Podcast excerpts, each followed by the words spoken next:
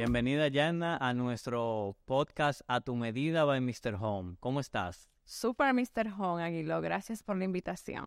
Qué bueno, muy alegre de tenerte por aquí el día de hoy. Qué bueno. Eh, bueno, pues tenemos por aquí a Yana Hernández. Ella es nuestra encargada de, de legal. Y el día de hoy vamos a estar conversando acerca del impuesto del patrimonio inmobiliario. Cuéntanos un poquito, Yana, sobre eso, sobre qué es el IPI. Bueno, Aguilo, el IPI, tal como tú lo has indicado, es el impuesto al patrimonio inmobiliario. Es un impuesto que se genera sobre todos los inmuebles que tenemos en buen dominicano a nuestro nombre o en su defecto el acumulativo de todos ellos. Perfecto. ¿Y hasta qué monto está libre de pago este impuesto? El IPI se aplica a todas las propiedades inmobiliarias que su precio es superior a 9.520.861 pesos dominicanos, es decir, todas las propiedades que excedan esos 9.520.000 pesos dominicanos. Perfecto, Yana. Tú sabes, Yana, que a veces estamos con clientes en la calle y, bueno, muchas veces nos dicen, no, nos comentan sobre eso, sobre el IPI. Y me dicen, bueno, si yo tengo una propiedad eh, ¿tengo que pagarlo? O, cómo funciona exactamente eso? Si como, tú, como tú dices, si yo tengo, si mi mueble vale 15 millones de pesos y, y, bueno, el impuesto es hasta 9 millones y 500, ¿qué porcentaje yo tengo que pagar de eso? Eh, ¿cómo, ¿Cómo es que funciona? Para ponerte un caso hipotético, si tienes un apartamento que su valor es sobre los 9 millones 520 mil pesos dominicanos, más que menos, eh, tu inmueble vale unos 10 o 11 millones de pesos, tú vas a pagar el 1% sobre el excedente. Es decir, no vas a pagar un 1% sobre los 10 millones que vale el inmueble o sobre los 11 millones. Tú vas a pagar un 1% sobre la diferencia, que sería un millón 480 mil pesos. Tú vas a pagar un 1% de 1.480.000 pesos, no sobre la totalidad del valor del inmueble. Ok, excelente. Y una cosa, ¿cómo se paga eso? ¿Cómo, dónde yo voy a pagarlo? ¿De qué forma lo hago? Eh, ¿Existen fechas específicas o yo puedo ir en cualquier momento y lo pago?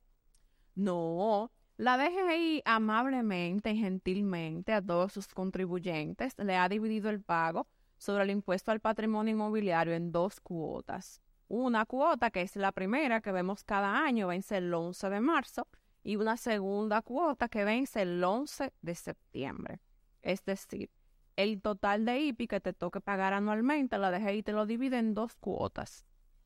Perfecto. O sea que yo tengo eh, dos pavos al año donde, donde podría hacerlo. Sí. Excelente. Súper, súper cómodo. 11 de marzo y 11 de septiembre. Perfecto, muy bien. Tú sabes también, eh, Yanna, que en toda eh, ley hay sus excepciones. En este caso, ¿tenemos alguna? Sí, claro que sí. Eh, respecto al pago del patrimonio inmobiliario, existen distintas excepciones.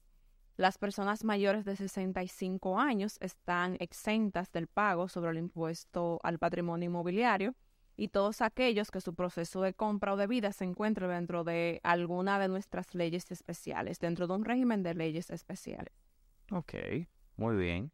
Y, y si yo decido no pagar ese impuesto, digo, no, yo, yo tengo mi casa, cuesta 15 millones de pesos, y, pero yo no voy a pagar ese impuesto, ¿qué pasa? Ahí lo dije que no va a pagar ese impuesto. Bueno, no, yo no voy a pagar eso, lo dejé ahí. Te comento, Aguilo, eso es un error que cometen muchas personas. Esto le genera acumulación de deuda en la Dirección General de Impuestos Internos. Todos los inmuebles que tengan el excedente sobre los 9 millones 500 mil pesos deben pagar su IPI. En caso de que tú no pagues el IPI, se te acumula una deuda. ¿Qué significa esto? Si vas a vender el inmueble y quieres solicitar la famosa certificación de IPI que te piden siempre los compradores, que es quizá el primer documento que te pide un comprador en conjunto con el estado jurídico de inmueble, y vas a tasación en DGI a solicitar tu IPI, pues simple y llanamente, en lugar de entregarte tu certificación de IPI, tasación te va a entregar el cálculo de todas las cuotas que tú tienes acumulada de pago de IPI. Y hasta que no te pongas al día, pues no te emiten la certificación eh, del impuesto sobre la, el patrimonio inmobiliario para tú poder proceder con la venta del inmueble. Igual si quieres tomar un préstamo teniendo esa propiedad en garantía, hay que estar al día con el pago de los impuestos, independientemente de que estemos de acuerdo o no con ellos. Y eso no, no exime el pago del IPI. Así mismo es. Mira, ¿y si yo tengo una sola propiedad? Y esa propiedad, eh, bueno, me pasa mucho, eh, me ha pasado que estoy en la calle con algunos clientes y ellos me dicen, bueno, pero que si yo compro este inmueble, como quiera tengo que pagarlo, independientemente tenga una sola. O sea, si yo tengo un solo inmueble, ¿tengo que pagarlo igual? Si excede los 9 millones 500 mil pesos, claro que sí. Siempre hay que tener claro que es el inmueble que excede los 9 millones 500 mil pesos. Hay otro inconveniente que por lo general lo presentan en los clientes, y lo vemos mucho en la consultoría jurídica, y es que un cliente dice, yo tengo tres apartamentos, uno cuesta 3 millones, otro cuesta 5 millones y el otro cuesta 2 millones. Si voy a vender el de 5, ¿por qué si voy y busco el IPI me sale que tengo deuda? Recordemos que el IPI también es acumulativo, es decir, es un impuesto sobre el patrimonio inmobiliario. Todas las propiedades que sean del patrimonio de Aguilo, sea una propiedad o cinco propiedades. Para poder transferir la propiedad de 5 millones, tienes que pagar la deuda acumulada que tengas sobre el total de tu patrimonio inmobiliario. Súper claro, ya no me queda. Eh, Sabe que también me surge una otra otra duda y es que a veces eh, cuando el inmueble está a nombre de una empresa, eh, ¿cómo podremos tramitar ese IPI? Tú sabes que es un diario vivir. Las sociedades comerciales, todas las empresas pueden generar su certificación de IPI a través de su oficina virtual.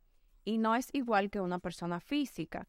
Lo vivimos día con día. Una persona física nos da una carta de autorización, nos firma el formulario correspondiente y nosotros podemos hacerle la gestión de solicitar esa certificación eh, de impuesto al patrimonio inmobiliario. Pero no es lo mismo con las compañías. Las compañías pueden hacerlo a través de su oficina virtual o en su defecto la persona que tengan designada como gerente o administrador presentarse al Departamento de Tasación de Impuestos Internos de la oficina correspondiente a esa compañía y solicitar la certificación.